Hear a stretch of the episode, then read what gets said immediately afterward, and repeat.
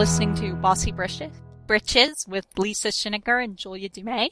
Um, and this week we're going to be talking, having another of our uh, meta episodes. We're going to be talking about revisiting things, um, rewatching things, rereading books, and uh, just generally revisiting pop culture.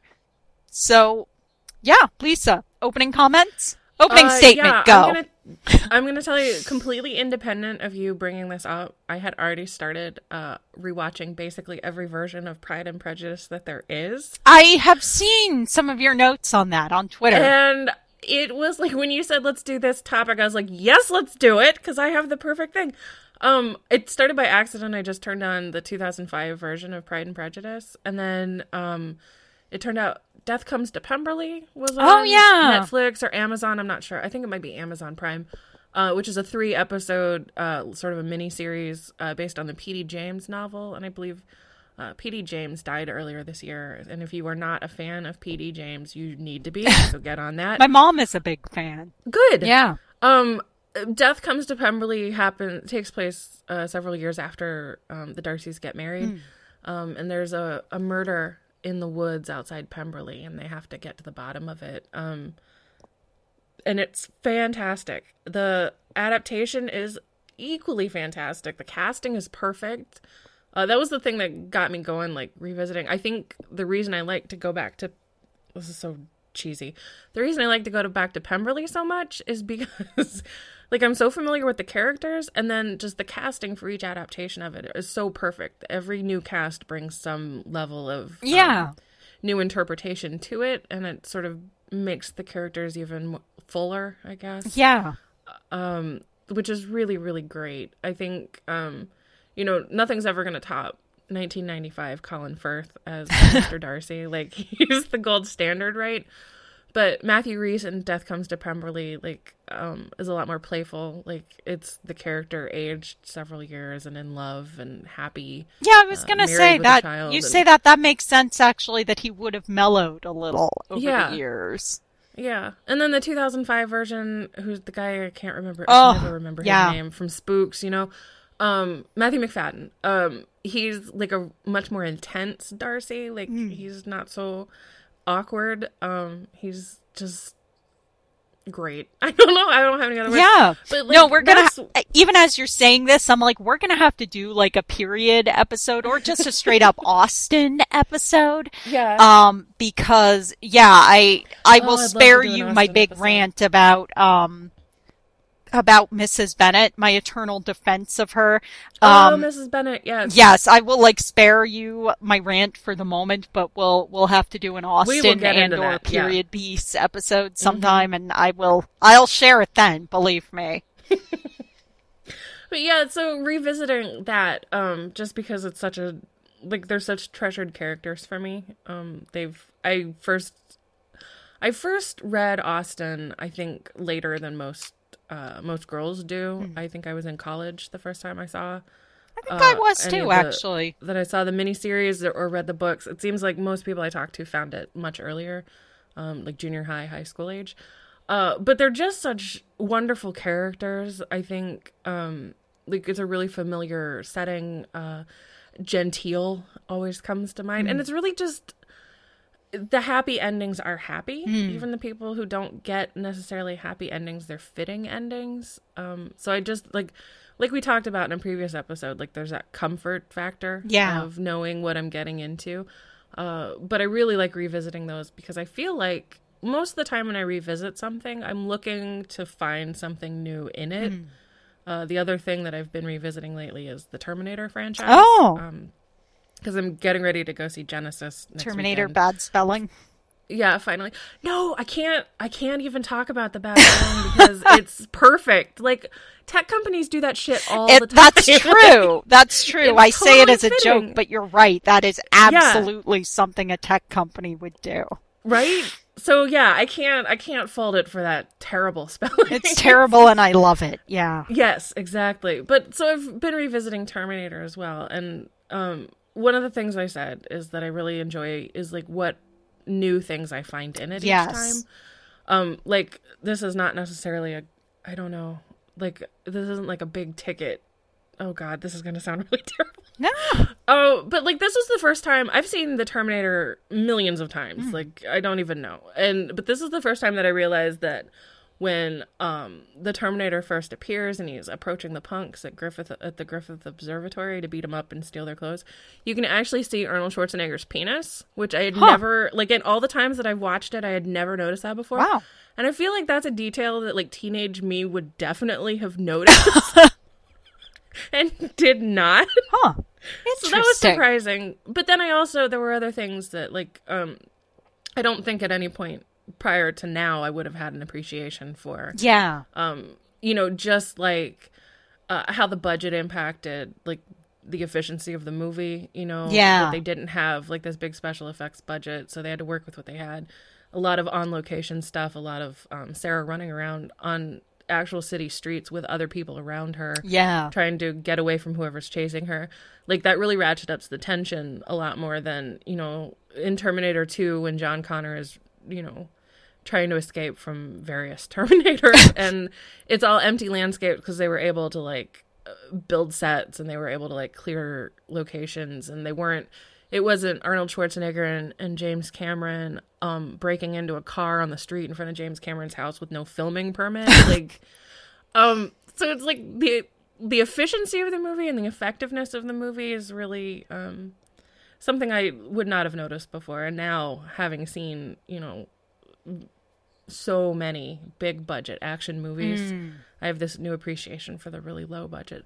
So, how about you? What have you been revisiting lately that really Actually, struck you? Yeah, well, I'm doing my every few years, um, and that that's actually something I I wanted to talk about a little later. Is that I find for myself, um, books I tend to re revisit a lot less frequently than Mhm. uh TV shows. TV shows, I think, at least some TV shows, I revisit very very frequently.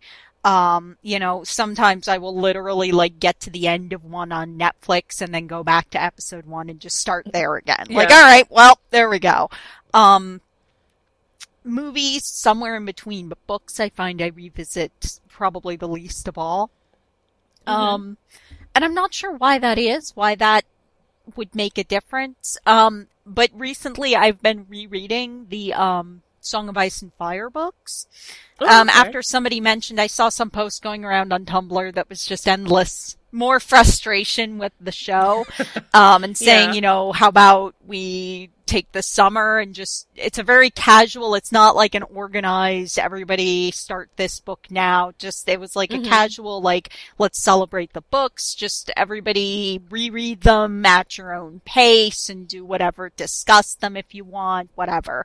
Um, and I find in some ways that can be rereading books and revisiting something less frequently can be more rewarding um, Mhm. in the ways that you mentioned that I um, get different things out of them each time. Yeah. Um, that I'm a very, I can feel much more that I'm a different person with each Yeah. read and I'm coming to it with new ideas. Um, like you mentioned Austen, and I think my first attempt at reading Austen was in high school. Um, and I got about halfway through and then I got distracted and busy and gay and didn't really care enough, quite enough, um, to Mhm. keep up.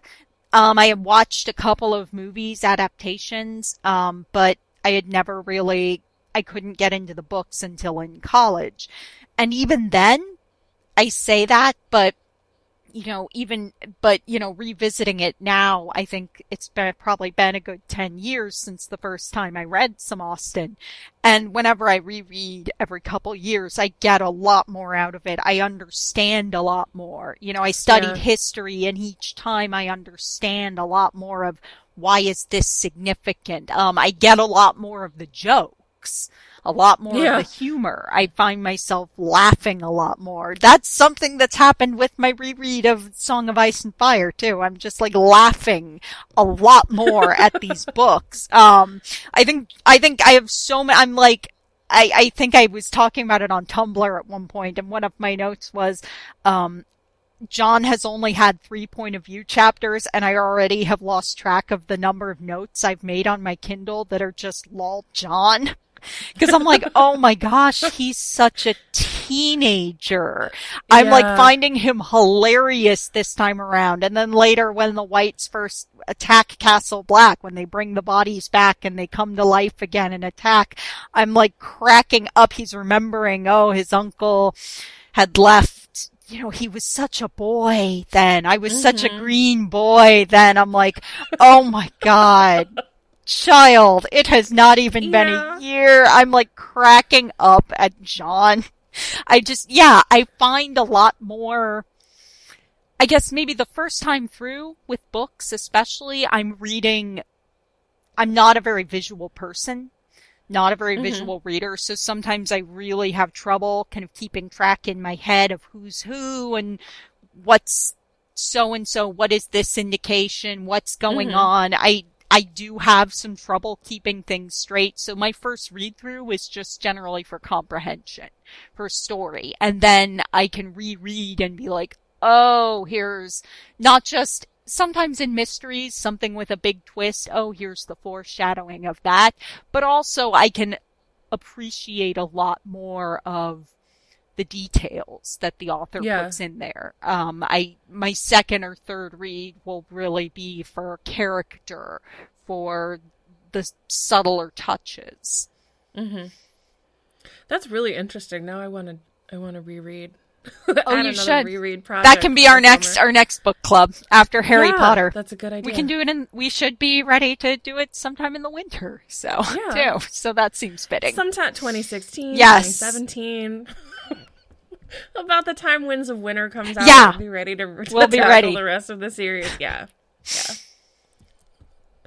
Um, yeah, so that's it. That's really interesting, and something you said struck me. Um, like you can feel how much of yourself is a different person, Mm. um, and that really resonates with me because, especially with Pride and Prejudice and with other Austen books, I feel like my favorite character is different every time, and I have a new appreciation for characters because Yeah. just what I've gone through, like in my own life, you know, gives you a new perspective on what these characters are going through and what Jane Austen was trying to convey with them. Yes. Um, like you said, uh, that you're always here to defend um, Mrs. Bennet. yes. I will fight.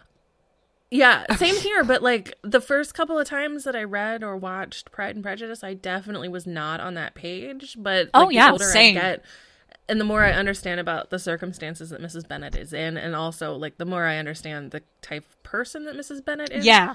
Like the the more I'm totally signed up for like the defense squad. Yes. Like, Yes. like yeah to the death i will fight for that character Yes.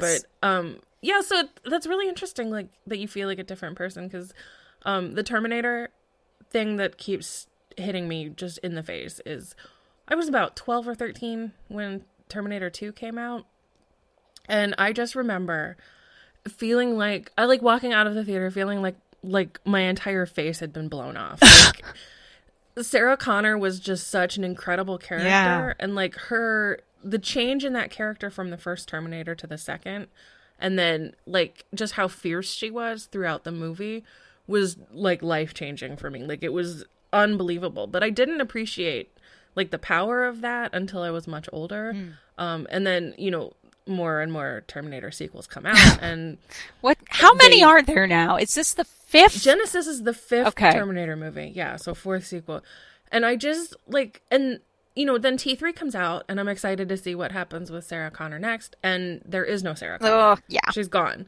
And then she's erased in T4 as well and then now she's a character again in, in Genisys and I'm a little wary of going to see it just based on the way the last couple of movies have gone Hmm. like um like for me the story of the Terminator is not about the Terminator, which I think it has become. Like, Yeah. Schwarzenegger became such a pop culture phenomenon that like the the franchise looked at that and said, "Oh, we need to make more movies about the robot." Like, no, No.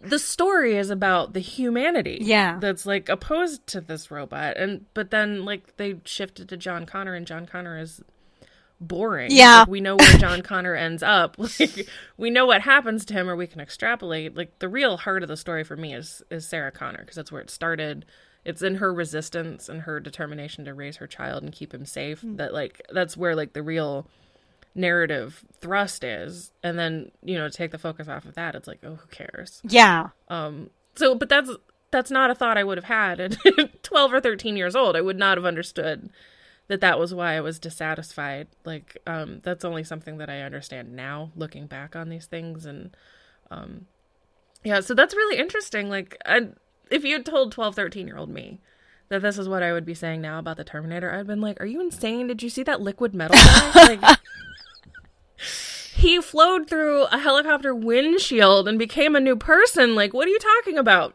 Yeah. Well, and even then, though, you make the the point. We're getting a little sidetracked into Terminator here, but you know, no, that's all right. Um, that's why would people be listening to us if they didn't appreciate our segues? Um, Our laser like focus, Oh, yeah. think, is what people really tune in. oh yeah, Yeah. Um, Mhm. you know, but even if, alright, fine, there is, alright, fine, people are here for Schwarzenegger. Okay, well, whatever, fine. But they did that in two. They had him be a big part of the story and made him not a bad guy. And mm-hmm. yet they still kept a lot of the focus on, Yeah. on the family, on Sarah and John Connor. You know, there are ways to do that without completely erasing one of the central characters and relationships of and Right. store plot lines and you know themes of the series. Um, so yeah, I think it's it's reasonable that you can enjoy that one and still be really dissatisfied with what came later for reasons besides oh, besides CGI snobbery or something. You Mhm. know, I'm, you know, I am a CGI snob. uh, but, I did like, not think I was until, as we've discussed, I didn't think I was until Mad Max, and then I'm like, oh, I really am. Yeah, I, I really am. But I think I, I think I'll always give Terminator a pass. Um, Yeah. just because it, it was a- it was so groundbreaking, especially T two, T one. You know the effects don't really hold up as well. Mm. The Terminator, um, but it's that was another thing that I was talking about is revisiting things and like seeing the flaws. Yeah. Like, the flaws become clearer. But then it's like you reach a turning point where you start to appreciate the flaws. Like Yeah. it doesn't become a detriment. Like it becomes not. It's almost a positive. Um, the effects in the Terminator. There's I I don't know how long it's been since you've seen it, but there's a um a part where the Terminator is removing his like damaged parts. Um, and they obviously can't have Arnold Schwarzenegger dig out his own eyeball and reveal like this metal eye behind it. Um, so uh, I think it was Stan Winston created like this uh, animatronic head basically, and it's it's very obviously an animatronic head. Like it's Sure. it's 1984 technology. It's demonstrably different than the real life person. Um, and I like in the intervening years, I think I saw that as a negative that it didn't um that it was so demonstrably different that it was like jarring to see. Yeah. But I think I've reached a point now where I can appreciate the technology, like how forward thinking that was in 1984. yeah. Um, you know, so like revisiting it that way, you can start to appreciate like the artistry of something more. Yeah. because you're not so bogged down in details because it com- becomes so familiar to you. Um, and then it's also not jarring. Like you're not all of a sudden staring at this plastic head. Like what the fuck? And you like, you're see, to seeing that plastic head. you see more the importance as you get older of being able to suspend your disbelief. yeah. Um, you know, you're able to say, oh, okay, well, this is pretty lousy effects, but so much of it, this, you know, this movie has been such a, a positive force for me in so many other ways. You're able Mm-hmm. to really look past that and see the stuff that really matters about it. Um, Yeah. it becomes, you know, you're familiar with it, you know, okay, this part is, is silly, but clearly that isn't what I'm watching it for then, so what am I watching it for? Yeah, like um like Star Wars, I think is the big one that most people revisit. Like it's been around for our lifetimes Yeah. at this point. Uh most and probably most of the people listening to this are not much older than the original Star Wars. Yeah. Um and that's an instance of like the flaws become really endearing, like seeing the screens around the TIE fighters as Oh, yeah. through space. You know, like you see that there's that brighter patch of black or Yeah. only around the ships as they move through. That like haloing, really- yeah. yeah, it becomes really endearing, and then I think like a lot of us, especially diehards, we would say that when uh, Lucas decided to go in and fix that kind of stuff, like it really lost something. Like it lost some of the charm of mm. um, knowing that it was a low budget thing, that it was like an independent thing, that it was um, like literally this guy was like, I have to get this made. It doesn't matter, you know, what it takes to get it done. Um, and then, you know, coming in and, and erasing that halo so it looks perfect and um, like the real jittery uh, stop motion stuff gets smoothed out or you put in a blaster yeah blaster fire where there should be a blaster fire i'm not hint, gonna hint. talk about that right now it's sort yeah. of well it sort of emphasizes it almost makes you feel a little concerned you know as you're saying that i'm like i'm going through a whole range of complicated thoughts and philosophical thoughts on the nature of art and the cre- the role mm-hmm. of the creator here and I think I'm I'm coming to a conclusion of you know it remind it makes you feel a little less safe in the creator's hands. It makes you wonder yeah. if you th- if you're like that's not what I was here for, George Lucas. Right. Like, that's yeah, not that's what I cared about. Like, if you're into that, that's fine. That's, um, and you know, it was interesting. I really enjoyed Simon Pegg's. Uh, a lot of his memoir was kind of forgettable celebrity comic memoir, but he talked a bit about George Lucas and, um, he mentioned watching some of Lucas's really, really early work and how it was almost, he used the phrase tone poems almost, that mm-hmm. like Lucas was always, always much more into the, the technical aspect of things. Um, yeah. you know, and we only just sort of realized that when he had the means to make the crazy mm-hmm. technical stuff he wanted to from the beginning. He didn't care that much about the story. Um, and that was sort of, yeah, it's sort of an unsettling feeling because you're like, okay, that's, that's the movie you want to make, fine, but that's not what I was here for. Right. Yeah. Like I, like the character of Han Solo um, I think as originally presented was much different. It, I mean, it it's such a small change, but the reason that it became such a huge like rallying mm. cry for people is because it's such a tiny change, but it fundamentally changes the character. Yes, um, you know, like you're going from someone who is, you know, a lovable rogue but willing to do whatever it takes to someone who only reacts when provoked, and that's like such a huge change for the character. Yeah it's really easy to see that why people found that in particular to be so egregious, like that change. And that brings um, up because I, I think when my mom uh, first got, she loves to tell us, uh, we first got a VCR. I think I was like two, even younger, maybe. Mm-hmm. Um, and this was back when VHS tapes were something close to a hundred dollars each. So yeah. we only had two videos for a long time, which were Sesame Street's Follow That Bird for me. Yes. Yeah. And, um, Star Wars. Mm-hmm. So I have seen, like, I didn't read, I sort of, I've seen Star Wars in the sense that I had never actually, to my knowledge, conscious, consciously sat down and watched it all the way through until uh, the remake or the re-release in the mm-hmm. 90s. But obviously I'd seen it, you know, in the sense, it was like part of my consciousness, basically, right. um, from a young age. And, you know, that brings us back to an important point about revisiting things, which is that you learn something new about yourself and you appreciate some of the depths of the story and the characters a little more.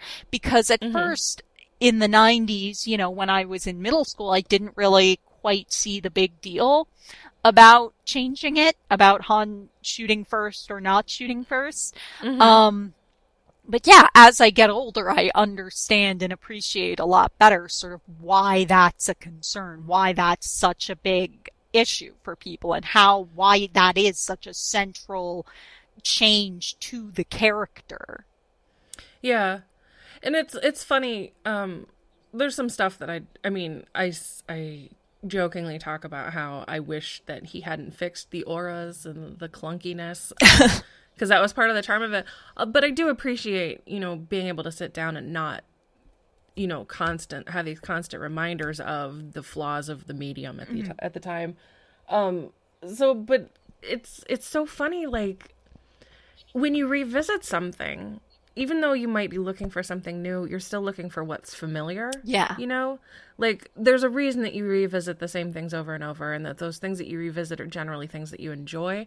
Um they're things that have like a positive uh a positive memory in your life basically.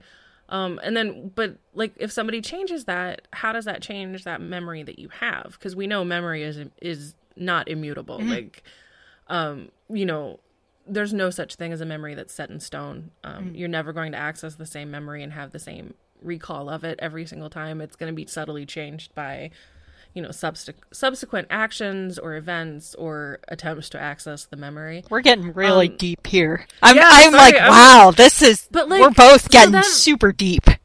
That's what's really interesting is like especially something like Star Wars that is so ubiquitous. Even though we pretend that like geek culture is like this really niche thing, it's not. No. Star Wars was a global phenomenon from the first movie. It's shocking. Like, yeah. No, my mom, you say from the first movie. My mom, her friend, like one of her old friends was dating a guy who was like a film student, I guess. And the mm-hmm. night Star Wars came out, they went on the opening day and they mm-hmm. were like the only people in the theater. And then the next day, it was like packed. It was yeah. just exploding that yeah. quickly. So, like, if that's like a touchstone memory for so many people of like experiencing it for the first time and then revisiting it because, um, like, it started at the very dawn of like the home video age, yeah. like, came about not too many years later. Um, so then when the sequels came out, they were like they were in everyone's home. Yeah. Like it was something that, you know, everybody experienced. So then how does that change as you get older? Like each individual has their own experience of it for the first time, for the 20th time, for the 50th time. How does that change based on the things that come later? Mm. How does that change based on, you know, the halo being removed or Han shooting first? Like what does that say about the memory that you have as a child? Like is what drew you to it in the first place still present mm. if so many of those little things have changed yeah still the same product um, if you revisit it like if i were to watch the original theatrical versions now um, am i going to have the same feelings about that as i would if i were to revisit like a special edition or um, like the laserdisc version was different from the theatrical which is different from the special edition. Yeah. You know how do those little teeny tiny things change? Because the little details of my life that have changed also influence how i look at it. Yeah. So it's really interesting like uh, this question of like when to revisit things and how often and how do you feel about it differently? Like it's really fascinating. I love hearing stories about how people do that in their own lives. Yeah yeah you know what are the things that they revisit continually so listeners, if you have a story that you want to share with us, please do write in. I'd love hearing. Yes, please do share those things. That'd be great. Um, yeah, I, I don't know. I I've gotten the impression maybe, and I've actually been revisiting things less in terms of movies, especially uh, since I think we've been doing this podcast. I don't really watch a lot of movies anyway. I don't think. Um, mm-hmm either in theaters or at home generally if I'm generally if I'm watching something, um, it's TV, not mm-hmm. a movie. Uh, just for for many reasons we've talked about before. Um, and I find when I do revisit movies, I actually like I don't revisit them that often. Um, I tend to be pretty happy just seeing a movie once, um, especially as I get older. I don't know about you, but I found that as I get older, I rewatch a lot fewer movies. I don't know if that's mm-hmm. really been your experience either with movies or with books or with TV shows. Um, is there anything well, you find? You, I actually yeah. find I revisit books a lot less hmm. now. Um, and I think it's just because of the easy access to TV and movies. Like I can get on I can find any movie I want within a couple of minutes or hours at the most. Yeah. Um, you know, it's a click of a button and I can watch pretty much anything. Sometimes I pay for it, sometimes I don't. Um, but like a book, uh, like that's a commitment. Mm. I have to I have to find a physical copy of it or if I have an electronic copy, I know that it's a devotion of hours to it and it's a singular devotion mm. of ours It's not I'm, you know, folding laundry. It's not I'm answering email while I'm doing this. Thing. Yeah. It's, it's going to be me and a book and a and it's just the two of us, right? Um, so I find that I I do that a lot less. I um, TV and movies a lot more. I think movies more than TV because um, for a long time I got out of the habit of revisiting TV because Netflix uh, would not auto advance to the next. Oh yeah, i- in my electronic device of choice. yeah. Mine doesn't do that auto-advance to the either. next Yeah, episode. yeah. So like, I would start. You know, I'd put on a TV show and I'd start doing something else, and then the TV show would end, and I would forget to move on to the next one. but with a movie, it's a couple of hours, and I get stuff done in the meantime. Check in and out of it. Um, yeah, but for you, it's.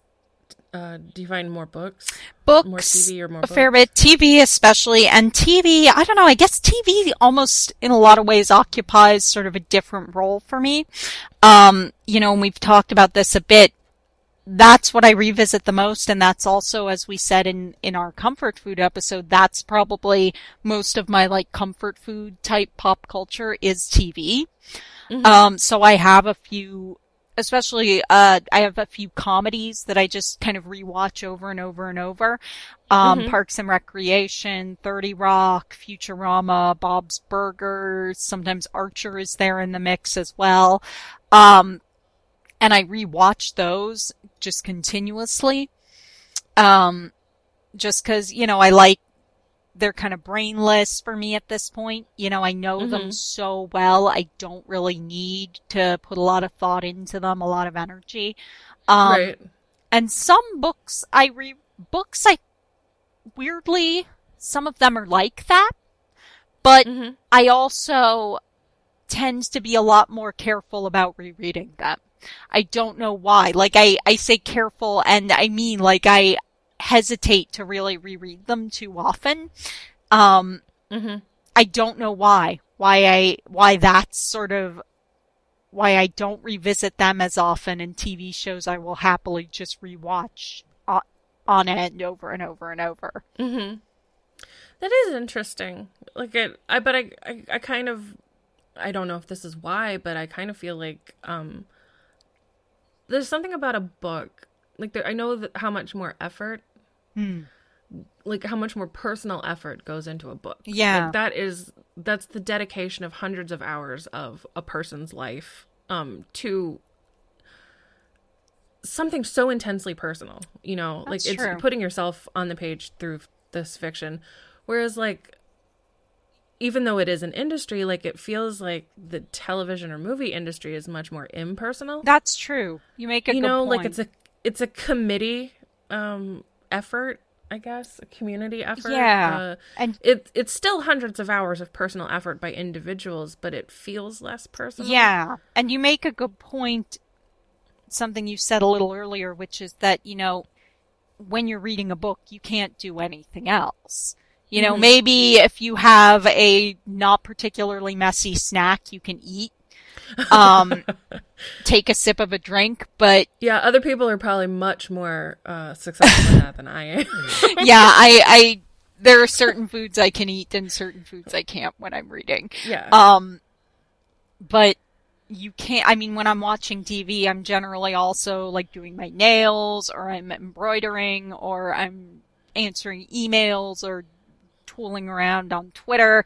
Um, mm-hmm. yeah, I, I don't have to give it quite as much like total focus the way I do with a book. Yeah. It's, it's, yeah, you make an interesting point. It's less of a commitment in many ways. Even the, you know, relaxing, trashy romance novels that I'm just reading for fun, those still require energy and commitment the way rewatching my TV show for fun doesn't. Yeah. Yeah. That is really interesting though, that like I wonder if maybe it's something to do with how books are more immersive um than TVs or movies. Um like it's a much more intimate connection, I guess, cuz you have to like think yourself into it. Hmm. You're like um whereas a movie you're just kind of passively. That's true Not that you're actively en- engaged with a book as much, but um like a, a movie or a, a tv show is just sort of beamed at you Yeah. um, you know and you can still consume it without having to engage with it really Yeah. um, most of them some of them you have to uh, anything in the Criterion collection. I feel like I have to actively work at um engaging with it. Otherwise, I just am lost. Um, yeah, that's interesting. Yeah. I wonder how other people feel about that. Yeah. I'd be very if they find the interested. same thing, or if they if it works the opposite for them. I'd be very interested to hear from from people. Yeah. Um yeah, I'm trying to think of some other other questions. Do you do you revisit things that you were neutral on or or better? Um cuz I find like like I mentioned Song of Ice and Fire and the first time through, I don't know, I read them and I read all of them the first time. So clearly Mhm. something was working for me, but I just didn't quite latch on. Um, it just didn't Yeah. quite click for me. And it was clearly it was compelling enough because those are each one is a friggin' doorstop. Um, so I'm like, clearly something worked for me and I, I was drawn in. Um, and, but I've kept coming back and each time I've enjoyed them a bit more and gotten a bit Mhm. more out of them. Um, and now I'm, I'm like, oh, I think I may actually be a legitimate fan because I'm on my third read through now at this point. So clearly, Yeah. you know, that's a, that's a pretty big time and time and energy investment for something I'm, Yeah. I'm neutral on at best. Um, and some things, I don't know, I, it can be difficult trying to figure out what did I not like, but I might like now, later, Mhm. um, if I give it another try. Um, yeah, I don't know. Have you had any experiences where you've gone back to something and enjoyed it more? I'm sure I have, but I can't think of anything now. I tend not to unless someone talks me into it. Yeah, Um, same. Usually, seeing someone else demonstrate their passion for something will make me sort of rethink how I felt about it. Yeah. Um, uh, and of course, I can't think of anything. Sure. right of now. course not. But- yeah. But yeah, like I, I tend only to revisit things that really struck me on the first go. Yeah. Like, um, like for me, and I, I've been trying really hard. I for a long time did that. We've talked about it before. That I'm a completist. Like I, Mm. once I started, I have to finish it. Um, and I'm trying to not be that way because it's irritating. Yeah. and expensive and um but there are things that I have there have definitely been things that I have abandoned um because they weren't grabbing me and come back later to find that oh wow yeah I'm really into this um but I tend to go back to things that I already know that I'm into um I'm trying to think of an example and I just I'm No, just that's all right. It was, yeah, sort of, it was sort of a spontaneous question. Um, what about, I don't know if this has happened for you, but there are definitely things I don't revisit because I Mhm. know I'm not going to enjoy them as much as an adult or, or even just a few years later. Um, that Yeah. there was something in my life that they were speaking to at the time and now that I've I've grown past that I'm just not going to enjoy it nearly as much and I'm gonna I may even downright hate it and I sort of want Mhm. to not hate it because Right. okay I recognize intellectually it was not great in all of these ways but I need to not be confronted with that. Yeah. Oh yeah. Um one of those things for me is uh the uh, Chronicles of Narnia. Mm. They were so important to me as a kid. Um but then like and I've revisited them a couple of times as an adult, like understanding more about um like Lewis's Christianity and like the religious aspects of the stories that totally blew past me as a kid. Um, but I and I think it's one of those things that I don't want to revisit because um, the last time I did, I was noticing more about um, like it. It really is like a juvenile level. Mm. Um, you know, I don't want to say writing because that sounds like I'm denigrating his writing, which I think is fantastic. But it is very clearly um, for an audience that is not me at this Yeah. point Yeah. and I we and and I think in contradiction to something like Harry Potter, which is also clearly not for an audience that is me, but which I think has like there's um I keep coming back to this word joy today. Like there's a joy to those stories um Yeah. that resonates with me at many ages, but I think that Narnia that joy is of such a particular Ah, type. okay. Um, and it's so pointed and it's so clearly meant to be like a religious Joy for somebody joy. who is not you. Yeah. Yeah. and that does not resonate with me and so i don't want to revisit those because i don't want to lose that sense of how much i love those books as a child Yeah. um, when they were just adventure stories with a message that i didn't quite get Yeah. um, I was you kind know, of understanding more now i don't want to i don't want to mess with that Yeah, I was kind of I everybody ta- I I've always been sort of embarrassed because everybody talks about oh how quickly they realized that this was all just Christian, you know, Yeah. moralizing. I'm like I was clearly that went right over my head. And yeah it was like I, it was not something I realized until someone point blank was like, "This is his Christian allegory," and I was the like, lion is? Jesus. So I was like, oh, like when I found that I out, I no, was like, Aslan is Aslan, guys. I don't know what you're Oh, talking about. Sure. Like when I found it out, I was like, oh yeah, that, okay, that makes sense now that I think about it. And then I felt dumb Yeah. for not getting it before. I'm like, oh, right. Okay. I well, see. I was a big science fiction and fantasy fans. Yeah. and a lot of those draw on those like Judeo-Christian tropes of like Yeah. Messiah and I, that kind of thing. So Sure. like, it was just of a piece with those for me. Like my religious training was much much less thorough. That's so I true. was Same. Not seeing these signposts. You're Oh, right. so was- Okay. yeah. I feel I less, I feel less older- bad about it now, now that you put, make both had- those points. It had to specifically points. be said to me. Yeah. me too. Me too. Yeah. Same. I was like, oh. Don't feel bad oh, about ah, that. Good. Good. Thank you. I'm glad. That's what other people are for to tell yes, you things like that. That's, That's true. fine. That's fine. that's a very good point. Um, yeah, I think that's yes. Well, if there's something you'd like to tell us about, you should tell us because I think that's probably a good a good place to wrap it up. Um, so if there's something, if you would like to uh, tell us, commiserate with us that you did not get. Uh, C.S. Lewis's heavy-handed Christian moralizing. Um, it was not heavy-handed enough, apparently. not. If it wasn't heavy-handed enough for you either, then please do let us know. Come, come commiserate. We will, I'll make, I'll make buttons for us. This is a safe space. This is a You safe tell us. space. I'm gonna make us all badges for that. I Okay. didn't get it. Um, Did not get it. yeah. So you should get in touch with us and talk to us about it. Um, you can do that on Twitter and Tumblr at uh, Britches Podcast. You can do that on Facebook. Theoretically, I'm never on Facebook though, so um, I theoretically you can. Uh, but Twitter, Tumblr are probably better places, or our website directly at uh, realbossybritches.com.